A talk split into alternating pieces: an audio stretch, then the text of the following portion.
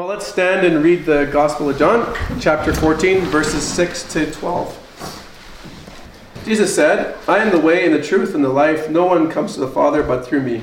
If you had known me, you would have known my Father also. From now on, you know him and have seen him. Philip said to him, Lord, show us the Father, and it is enough for us. Jesus said to him, Have I been so long with you, and you have not come to know me, Philip? He who has seen me has seen the Father. And how can you say, Show us the Father? Do you not believe that I am in the Father and the Father is in me? The words that I say to you, I do not speak on my own initiative, but the Father abiding me does his works.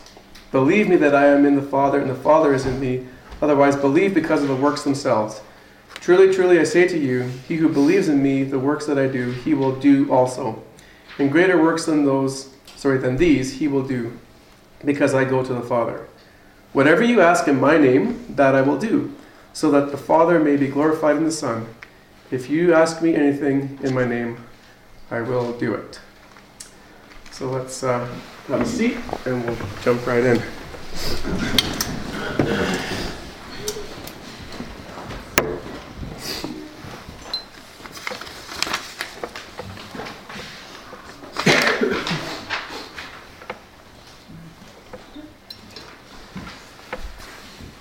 I'll just give you a few words of introduction to help us remember where we left off. Uh, remember in, in the chapter 14 up to this point that Jesus had been sharing a meal with the disciples in the upper room. This was the eve of the Passover, the night before the crucifixion. And Passover was normally a joyous celebration within Israel, and the people were basically in party mode, remembering their freedom from, Israel, uh, from Exodus when God delivered them from, uh, from Pharaoh. But on this particular night, uh, the disciples were experiencing um, something totally in contradiction to pure joy. They were actually having uh, quite uh, an emotionally disturbing night. You see, Jesus had dropped a few bombs on them. Uh, he, had, he had just revealed the pride that existed in them by the uh, washing of their feet when no one got up to, uh, to do anything after he had just clearly taught them in previous months and years that they were to be one of servitude. But more so, he just told them that one of them was going to betray them, betray him actually. And he also predicted that Peter was going to deny him. Finally, he had told them also that he was going to be abandoning them. So again, on a joyous night, normally that every, every, everyone in Israel is in party mode, and here he is dropping bombs on them over and over.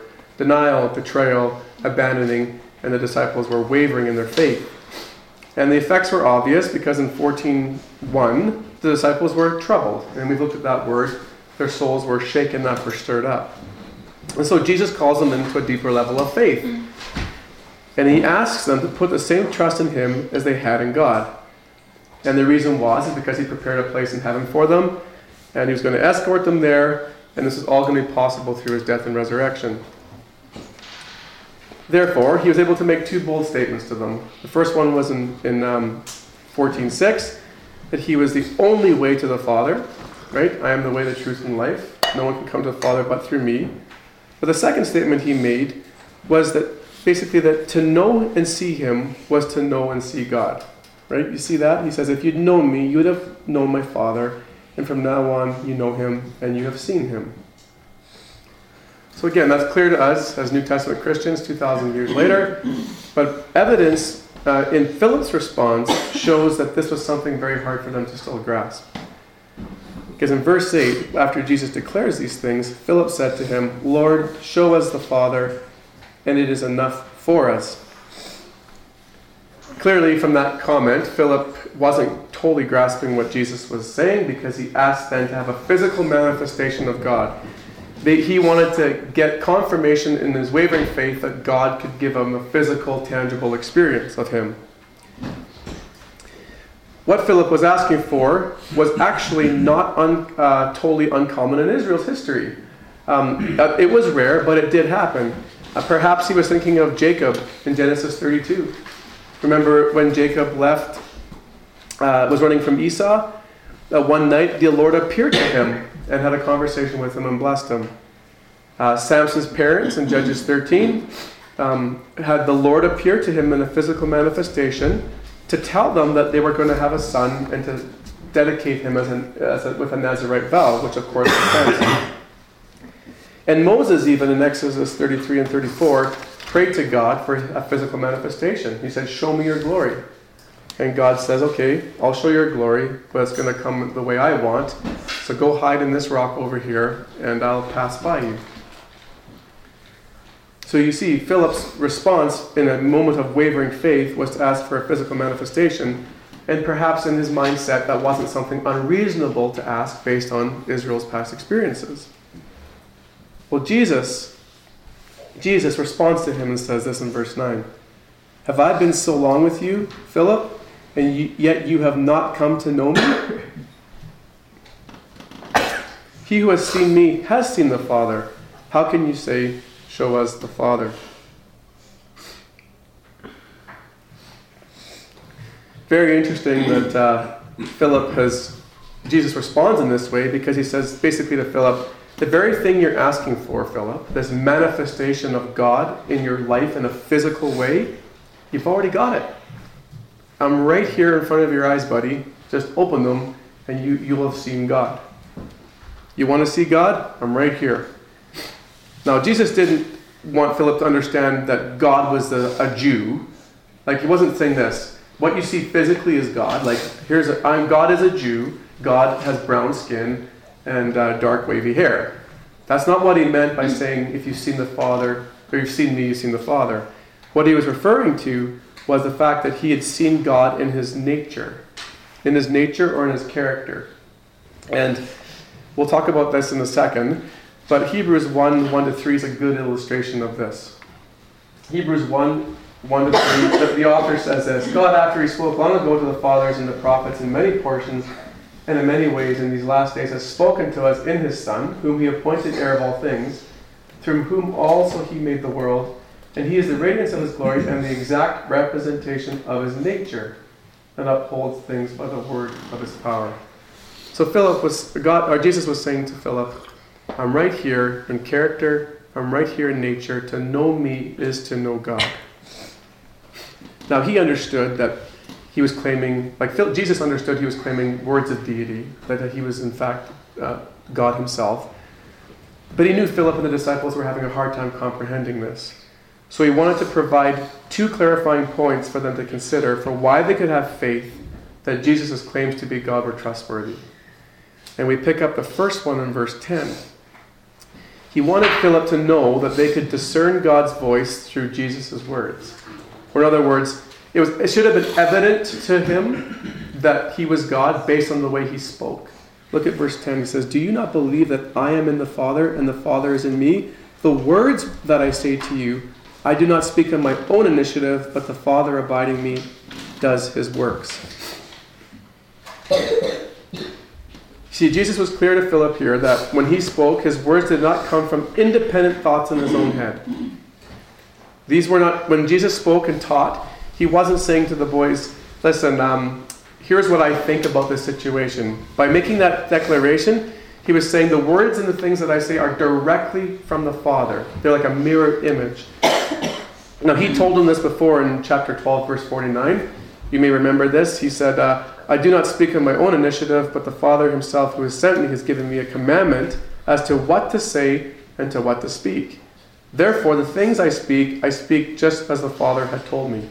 So this is not new to Philip and the disciples. Jesus had told them this before. When he spoke, they were directly words from God, and they were to be a mirror image.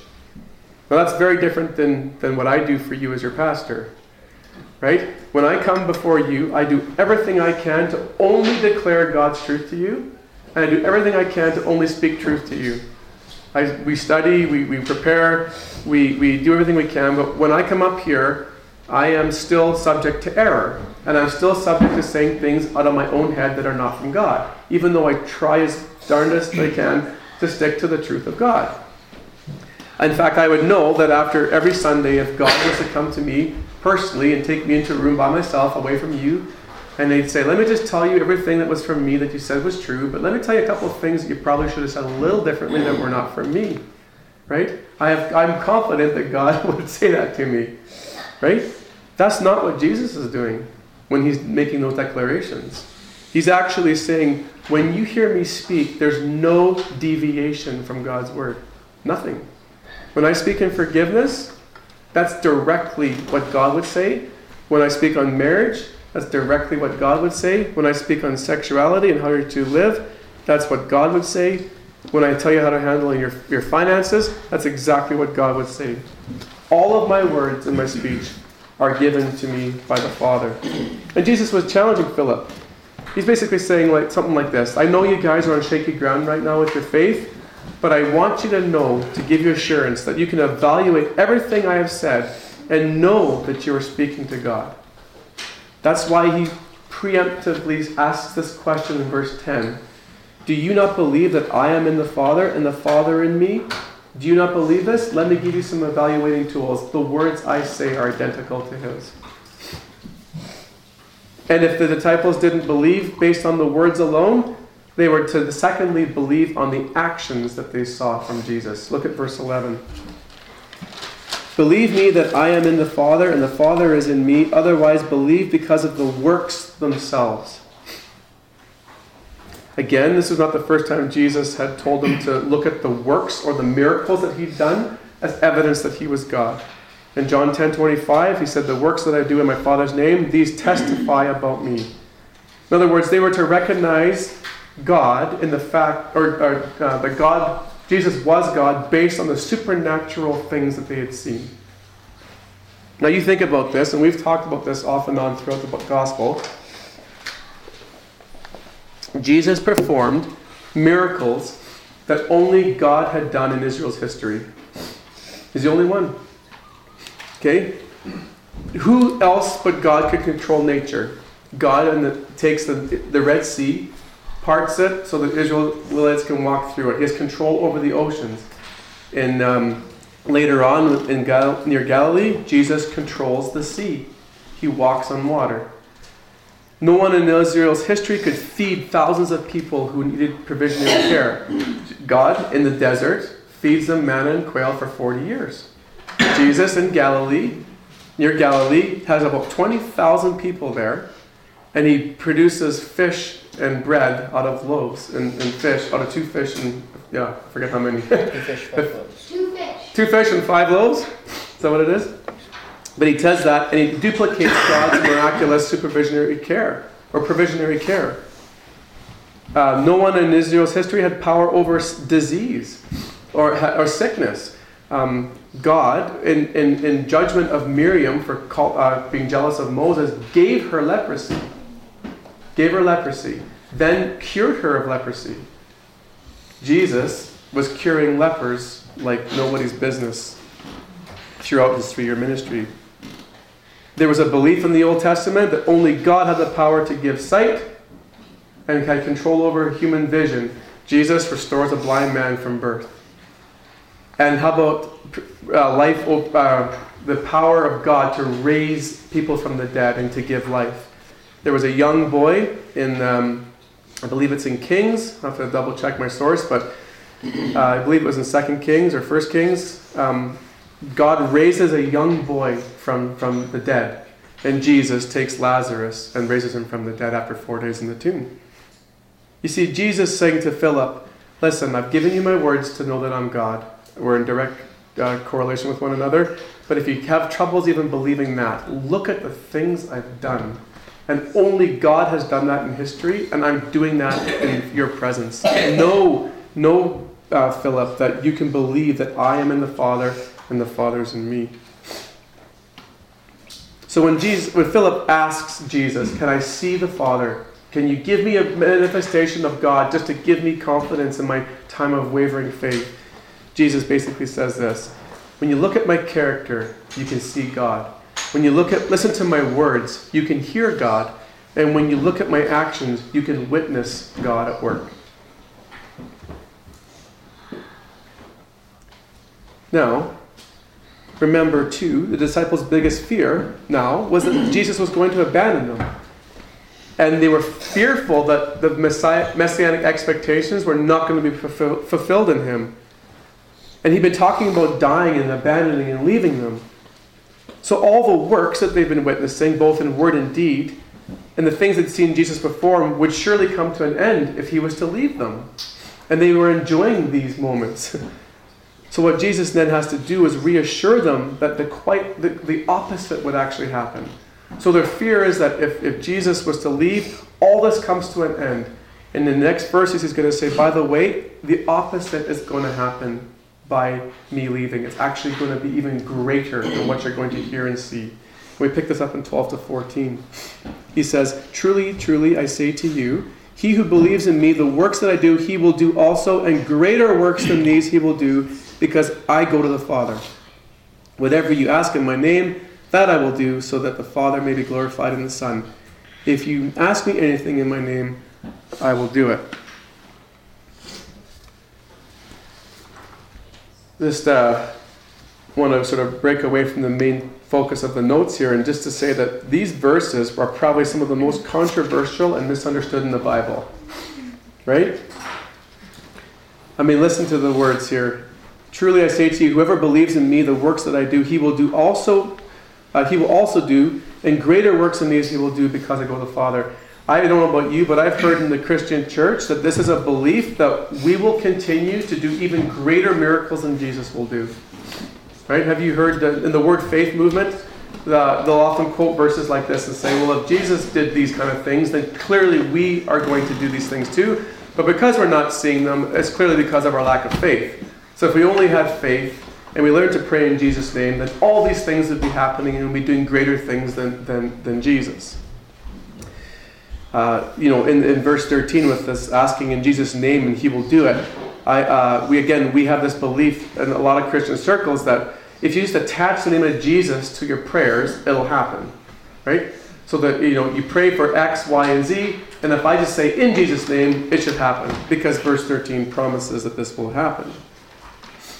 Now, so they treat this, this attaching Jesus' name to a prayer like a magic formula in which you can control how much God has involvement in your life.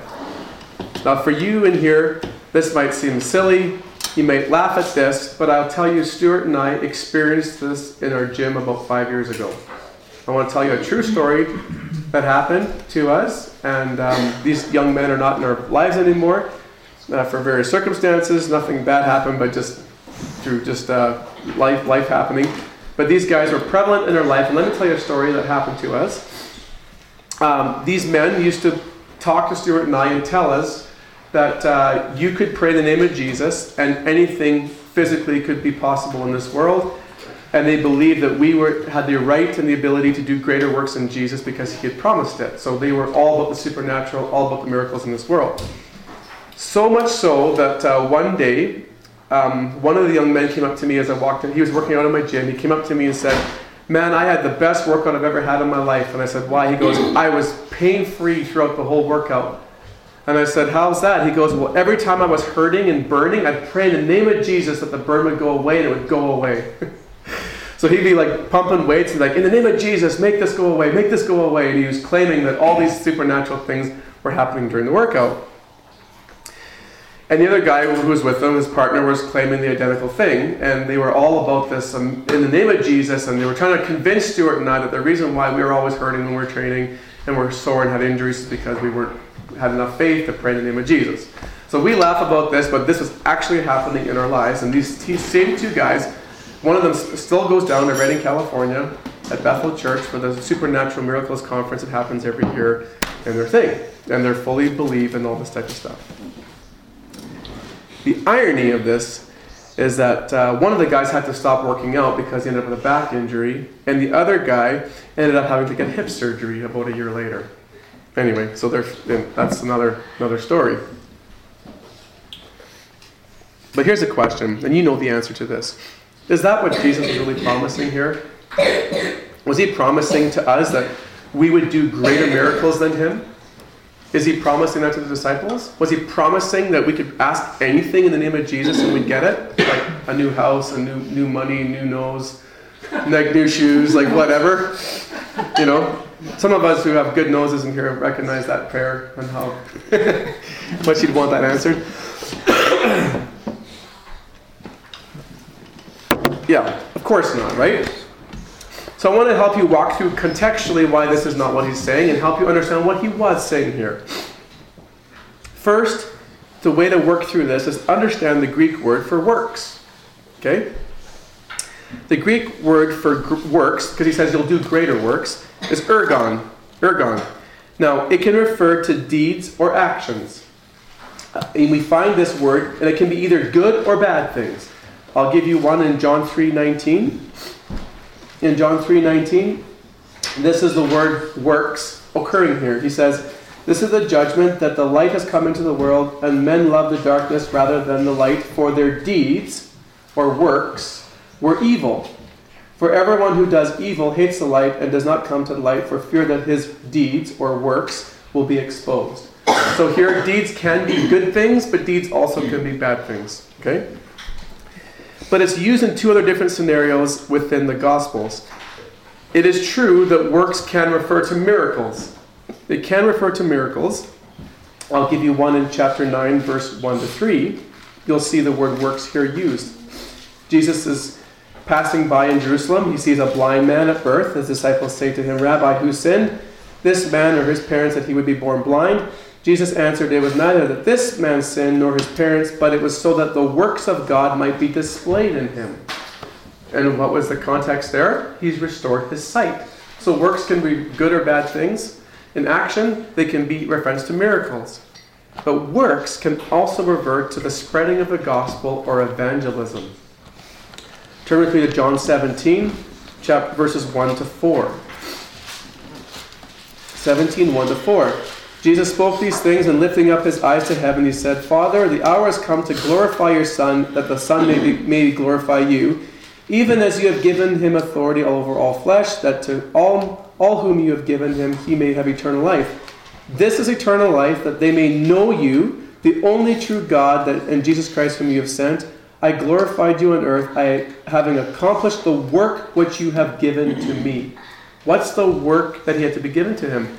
Jesus came to preach the gospel and to spread the gospel message. In fact, in Mark chapter 1, it says he was um, doing miracles all over the Galilee region, and, and that people were gathering at the door of this house and then pressing on the door, and there were so many people, the whole town came to this home to get healed by Jesus. And in verse 38 and 39, Jesus says this to them. He says, uh, in paraphrase, uh, let's get out of here because I didn't come to heal, I came to preach the gospel. And so they leave town and start spreading the gospel everywhere. His number one mission, his number one work, his number one work was the spreading of the gospel. So when you look at this passage, people always interject in John 14, the work here must be miracles. I would suggest that the context, based on Jesus' primary work, is evangelism and the spreading of the gospel. Greater works you will do not miracles, greater works you will do will be this you will affect more people with the gospel than I did in my lifetime. Here as a physical God in flesh in Israel. What was the passage where Christ left the the uh, Mark, Mark chapter 1, uh, verses 32 to 39. Now, I'll substantiate this claim that the works here is the gospel message and not miracles. I mean, it can include miracles, but it's primarily evangelism. Consider the disciples' history after Jesus made this claim, right? Because he's saying, "You greater works you will do." It's future. That hasn't happened yet, so it's going to be. Let's consider the history of what happened in the disciples' lives, and let's look at the reality for us as believers today. If God was telling us this is going to happen for us as well, let's look at the apostles. Did they perform miracles? Yes, they did. Did they ever perform greater miracles than Jesus in either power or frequency? Not even close. There's no apostle ever walking on water. There's no apostle feeding thousands of people, uh, uh, creating food out of thin air. There's no. There's only Paul raises the dead once when the, the guy was he's preaching and he fell out of the. He put him to sleep and he fell out of the house and he came down and he prayed over him. Right? Once. Jesus raised more than Lazarus, he raised Jairus' daughter. Okay? But here's the thing no one ever, the apostles, in terms of performing greater works, never superseded Jesus in power or frequency. Never did. How about us today? How many of you here have a ministry that's performing greater power and frequency of miracles than Jesus is doing? Any church in Okotoks? Nope. Any church in the world? Nope. Okay? So either Jesus is lying or contextually something else is going on here. Well, we can clearly see then that the greater works must be that Jesus is referring to the spreading of the gospel, especially when you compare it to what his ministry looked like to what the apostles and ours look like now. Again, look at back in history and our present realities. Okay, Jesus' entire ministry never extended beyond Israel. He spoke to Galilee and Judea. He never went outside of Israel, right? It was largely in Galilee and Judea. At his death, when he died, the majority of Israel who showed some hopes of faith had rejected him by the end. In fact, in the upper room in Acts, there were 120 loyal followers in the upper room. I'm not saying there were more than there wasn't more than 120 believers, but in terms of his closest group knit people, there were only 120 in Israel gathered in the upper room that night when they were praying. Christianity then had only spread to a very small geographical area and to a small contingency of people. 50 days later, after Jesus dies and goes to heaven, and the, and the Holy Spirit comes, under the ministry of the apostles, Christianity explodes, and thousands who had rejected Jesus' message within Israel were now embracing it. The entire book of Acts is that way. Think in Acts 2:41, 3,000 souls were added who had rejected Jesus after 50 days later after he was resurrected. 3,000 souls in one, in one, in one sermon from, from Peter. By Acts chapter 4, 5,000 people come to Christ. By Act, in Acts 6, priests who had put him on the cross were coming to faith. By Acts 8, Samaria had received the gospel. By Acts 10, the Gentiles had received the gospel. And by the end of the book of Acts, the gospel had gone from Israel all the way to Rome. It had gone all the way. If you look on the map today of Palestine and Rome, look at all the countries in between. The gospel had spread in, in, in, in, in the two or three decades across the entire known region. And look at us today in terms of greater works. The gospel now has gone across the sea and is now in every known country in the world, even Okotoks. So even without, without a doubt, when Jesus told the disciples they would do greater works than he did, and it was not it was to a greater extent in terms of the mission work of the gospel message. Mission work of the gospel message. Now, I'm not trying to make fun of my friends, but if they had understood this, my buddy wouldn't have had to have hip surgery. Because how he got hurt was he was laying on his back with his knee like his leg over his other leg, crossed like this. I can't even cross my legs, that's how flexible I am. Sorry, Laura, for embarrassing the human's ability to do anything. Um, and he had his partner sitting on his leg, bouncing up and down like this to build more flexibility and when he tore his labrum in his hip. But in the name of Jesus, he was pain free. Here's the thing if the poor guy had just understood that that wasn't you know, going to make any difference to flexibility, and Jesus wasn't going to be part of that uh, healing process or that flexibility process, surely he would have still have never had to go into the knife. Now, I'm not making fun of them, but this is the kind of mentality that people get into and how misunderstanding the scriptures can get you in a whole lot of trouble. So I think I, I think uh, as a church you would understand contextually with those observations why the greater works Jesus is referring to here is gospel efforts, okay? And proof in Acts and proof in our lives is how we've been given these things to do and how this actually impacted the world. Jesus had a few band of followers, had very little impact in the world in terms of salvation, and now the gospel is across the entire globe, and we and the apostles were part of that ministry. But I want to leave you with a couple more observations before we uh, walk out of here. I want you to notice the event that was the catalyst to these greater works. There was an event that occurred, was the catalyst to these greater works being done. Uh, you'll pick it up in verse um, uh, 12. Truly, truly, I say to you, he who believes in me, the works that I do, he will do also. And greater works than these he will do, because I go to the Father. In other words, Jesus is saying this it's necessary that I die be resurrected, and go to glory for the greater works to be done. That's another substantiation for why this is gospel present or gospel evangelistic efforts. You see, the disciples remember this. The disciples' biggest fear was losing Jesus because they thought, oh, oh, the messianic expectations are going to stop. God's purposes for our lives in Israel are going to, and the world are going to stop and cease. Jesus is saying it's necessary that I go for greater gospel efforts to occur. now, why is that? Well, without the death and resurrection of Jesus, there's no message of hope for humanity. There is no gospel without the death and resurrection of Jesus. He died as a substitute for sin to bring us in relationship to God. So without him going to the Father, there's no message to preach. So again, he has to go for the gospel to have a, to have a platform. Furthermore, without him going to heaven, there's no possibility of us receiving the Holy Spirit. It's interesting that we're going to get into this next week, but it's interesting that after he makes these declarations, verse 15 says, If you love me, you will keep my commandments. I will ask the Father, and he will give you another helper, that he may be with you forever. That is the Spirit of truth. So it's necessary, it goes to the Father, not only that the gospel have a, a, platform, but the Holy Spirit comes to help us in the evangelistic efforts that we are to do.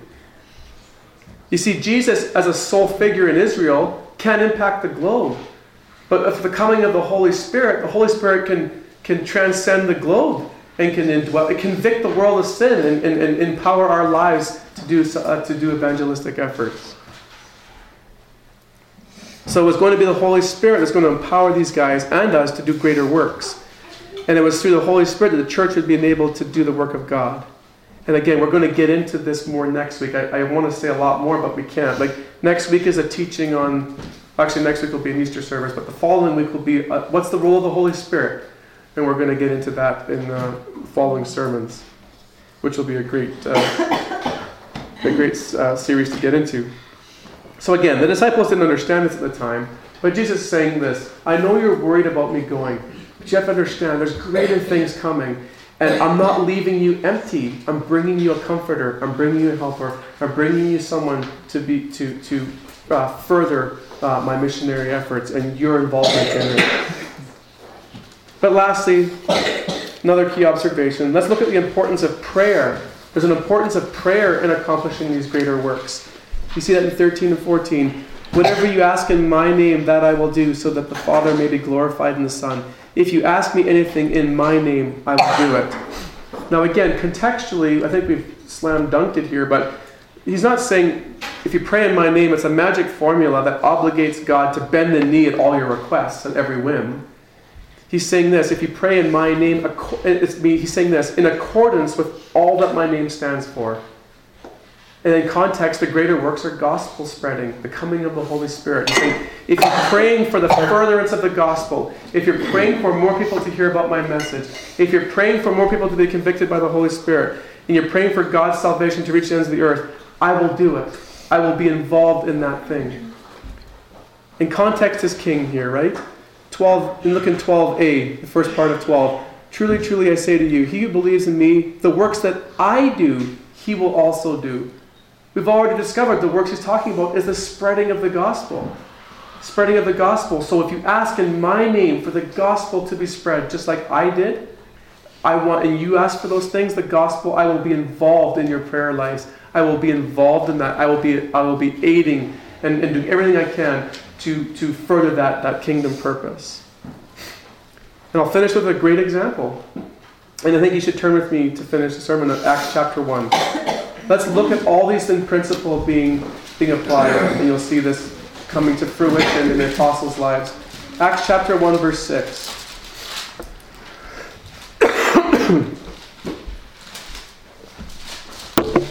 Acts chapter 1, verse 6. Okay, so here's in verse 15 of John. He's already said, I have to, I have to go to the Father so the greater works will be accomplished, and the Spirit's coming. So look at verse uh, Acts chapter 1 verse 6.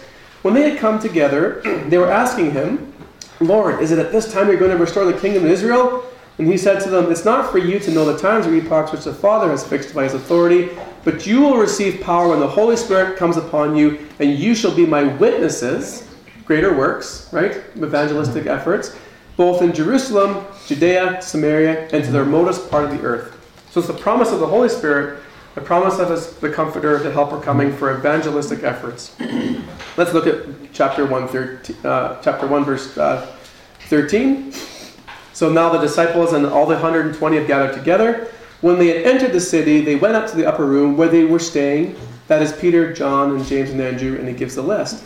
Now look what they're doing in there. Look what they're doing in there in verse 14. These, with all one mind, were continually devoting themselves to prayer, along with the women and the Mary and the brother of Jesus. What are they praying for? The coming of the Spirit, the power to be witnesses. Back, same with what John's asking for. You're going to do greater works. Ask in my name, and I will do it. And there's a Spirit coming. They're praying in accordance with what he asked for in John 14. what are the results? Acts chapter 2, verse 1. When the day of Pentecost had come, they were all together in one place, and suddenly there came a, from heaven a noise like a violent rushing wind, and it filled the whole house, and they were sitting there. And what happens? The Holy Spirit descends upon them. What are the results? Look at verse 14 in chapter 2. Peter, taking his stand with the eleven, raised his voice and declared to them, Men of Judea and all you who live in Jerusalem, let this be known to you and give heed to my words. What does he do? Preaches the gospel. What are the results of the gospel? Verse 37 When they had heard this, they were pierced to the heart and said to Peter and the rest of the apostles, Brethren, what shall we do? And he says, Repent. What are the results? Verse 37. Um, oh, sorry, verse 41. They, uh, they, those who had received this word were baptized, and the day they were added about 3,000 souls to the community of believers. You see, Everything John, Peter or Jesus was saying in John 14 was fulfilled in Acts chapter 1 and 2 and through the remaining of the rest of the book. It started off in Israel, started off in Jerusalem on a small scale, and blew up all the way to Rome, and today is in Okotoks, and the whole globe has the whole globe has seen the fulfillment of John chapter 14. Again, promise of his Holy Spirit, Prayer being the key to ask for Him to be involved in evangelistic efforts in His name, by His will, and the greater work of God will be done. Okay, lots to be said there, but I'll give you um, three lessons that I think are key. There's far more than this in here. Um, you know, they probably could give you eight lessons, but I just thought I'd hone on three, and you guys can uh, add to my list if you'd like in discussion. The first lesson is this very plain, but very profound. To know Jesus is to know God. Jesus said, Philip says, I want to know you. I want to know God. I want a physical manifestation of God. And Jesus says, You got him. Right here. Right here. Look at my character. Consider my words. Consider my actions. You don't need a physical manifestation. You've got them. You got them. I think this is really important in our culture. You know, I'm not making fun of anybody or slighting anybody, and it's actually make this has been really challenging to me in my own in my own thinking of how I speak to people. But let me tell you a practical example of what happened at Laura's dance recital on Thursday, and she wasn't there, so she didn't see it because uh, she's in backstage. Um, but as, a, as a, one in the audience, this has happened. A young man introduced um, her choreographer, who's a Christian, to the group to say uh, he asked him a few questions in front of the audience before the dance started, and then at the end of the at the end of the recital to basically give cl- closing remarks. So her her choreographer is a Christian, and before he got up there, this guy was talking about how the the music and the dancing was quote unquote zen. He said that was a really zen experience. Okay, so clearly he's thinking from a probably a Buddhist perspective, right? And he's thinking this is a very spiritual moment with the music and everything. So the guy gets up there and he asks him about what, asks the choreographer was what inspired him, and he gives credit to God for his inspiration, and that's great, and that, that's nothing thing.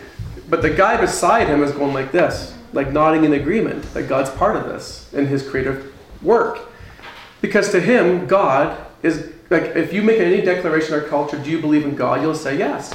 Because God is the universe, God is within you, God is Buddha, or well, actually, Buddhists wouldn't say there is a God, so never mind. But the universe is part. You're all part of God in terms of the universe. Uh, God is this, God is that, God is so and so. Thing about it is, is that everyone in that crowd would have no problem with that choreographer declaring that God's part of his purposes, part of his purposes, because everyone has their version of God. I'm wondering if, as Christians in our culture, based on what we should say, is start substituting in Jesus. See, a totally different reaction if you said, I want to give glory to Jesus for the way this my choreography came. Wouldn't that change the response of the people listening? I doubt the guy would have been doing this after he said that. Because God in our culture has no reference to Jesus Christ. None. Only in the Christian community. Nowhere else is Jesus God. Not in Islam, not in Mormonism, not in Jehovah Witnesses, not in atheists, nowhere. So I was just challenged in my own thinking when, when we read this and we go, yeah, I know Jesus is God because it says that in the scriptures. Yeah, but in application, if we started change, exchanging his name for God in our dialogue, that would change a lot, I think. That's just my own convictions and own thoughts and my own, uh, own um, in my own studies. And again, it's important, I think, to think in these ways based in our culture where God's name is used, universally and it's not attached to any person of significance. Lesson two uh, to pray and ask for anything in the name of Jesus is to pray in accordance with his desires and purposes.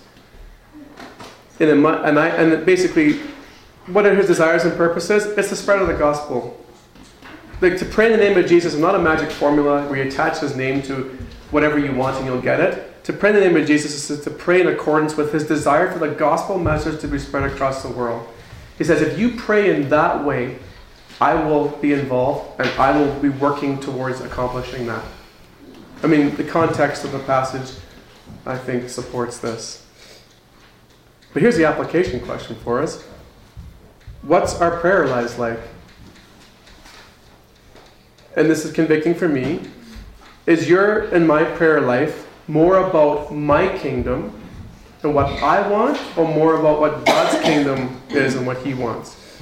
So is our prayer life more like, please, you know, take care of my, um, you know, my financial situation, be involved in, in this and be involved in that and be involved in this and do this for me, do that for me? Or is it more like, God, there's a bunch of hurting people in Okotoks that don't have a clue who you are. Can you help me in my life and the Genesis House as a community reach these lost people and us actually have an impact in here. And, and Jesus says, if you ask in my name for those things, I will be in the, and I'll be in that work. And the Holy Spirit's role, as we're going to find out in a couple of weeks, is to convict the people uh, of, of, of, of sin and to know that Jesus is, is, is the Savior. But again, what's our prayers life like? Are they focused more on God's purposes or are they more focused on our purposes? I think it's a valid question. And finally, three, Jesus' death and resurrection was necessary for the greater spread, or in brackets I put greater works, of the gospel message. Right? All of the context of this whole thing occurring is the catalyst has to be him going to the Father. He says, I, blah, blah, blah, blah, blah. I do this because I go to the Father. It's necessary for the crucifixion, necessary for the resurrection, for the greater works to be accomplished. So again, the, the death and resurrection is necessary for the greater works, the greater spreading of the gospel message. His, it was necessary because as a sole individual living in a small geographical area, Jesus was limited in who he could impact. He, he was one man with one message, basically a lone shark these 12 guys were, were not, I mean, they had occasional messages and occasional missionary journeys, but they were really ineffective until Jesus died. After that, Israel took off in their, in their salvation, and so did Samaria, and so did the Gentiles, and so did the rest of the Mediterranean world. So, again, the catalyst for the spread, greater um, gospel message being spread was the necessary the necessity of the death and resurrection. And it was also necessary that the Holy Spirit would come through his death and resurrection. Again, the Holy Spirit can convict the world of sin and act globally. But Jesus is one man. Without the Spirit, doesn't have that. Can't do that. Secondly, uh, the disciples in their context were not thinking of salvation in terms of the uh, outside of the Jewish people. They weren't thinking that Gentiles were to be saved. They didn't care about them. In fact, Jesus had to constantly teach them Gentiles are included in God's plan. And they're like, no, they're not. Send down thunder on them and, and kill them. And what are you doing eating in their houses? Like, what are you doing? Like, this is crazy. Right? That's why Peter had to be appeared to by God in a vision to say, you can go to this uh, Cornelius' house. It's going to be okay. What do you mean? We never do this. I've never eaten anything unclean in my life. No, I've changed. I'm changing things. You can go there. You're all right. You know, like God was teaching these men that the greater the gospel was meant for more than just the Israelite people. The gospel was for the entire globe. And it was necessary for him to die and be resurrected for them to get this. If he didn't, they wouldn't have got this to the same degree. And lastly, they were, he was teaching them they were the ones to be the catalysts. He, Jesus was going to use them to spread the message. You 12, you're gonna, I'm going to start with you guys, and then we're going to build other disciples and, and get the gospel globally out as well.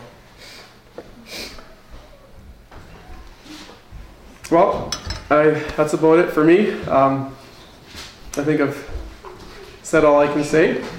And again, I was I'm hoping that everything I said was from the word of the, word of the Lord. I'm not claiming that I'm uh, speaking words like Jesus, where he was saying identical everything God would want him to say, but I was, you know, through the power of the Spirit, doing everything I could to uh, present you truth and only truth.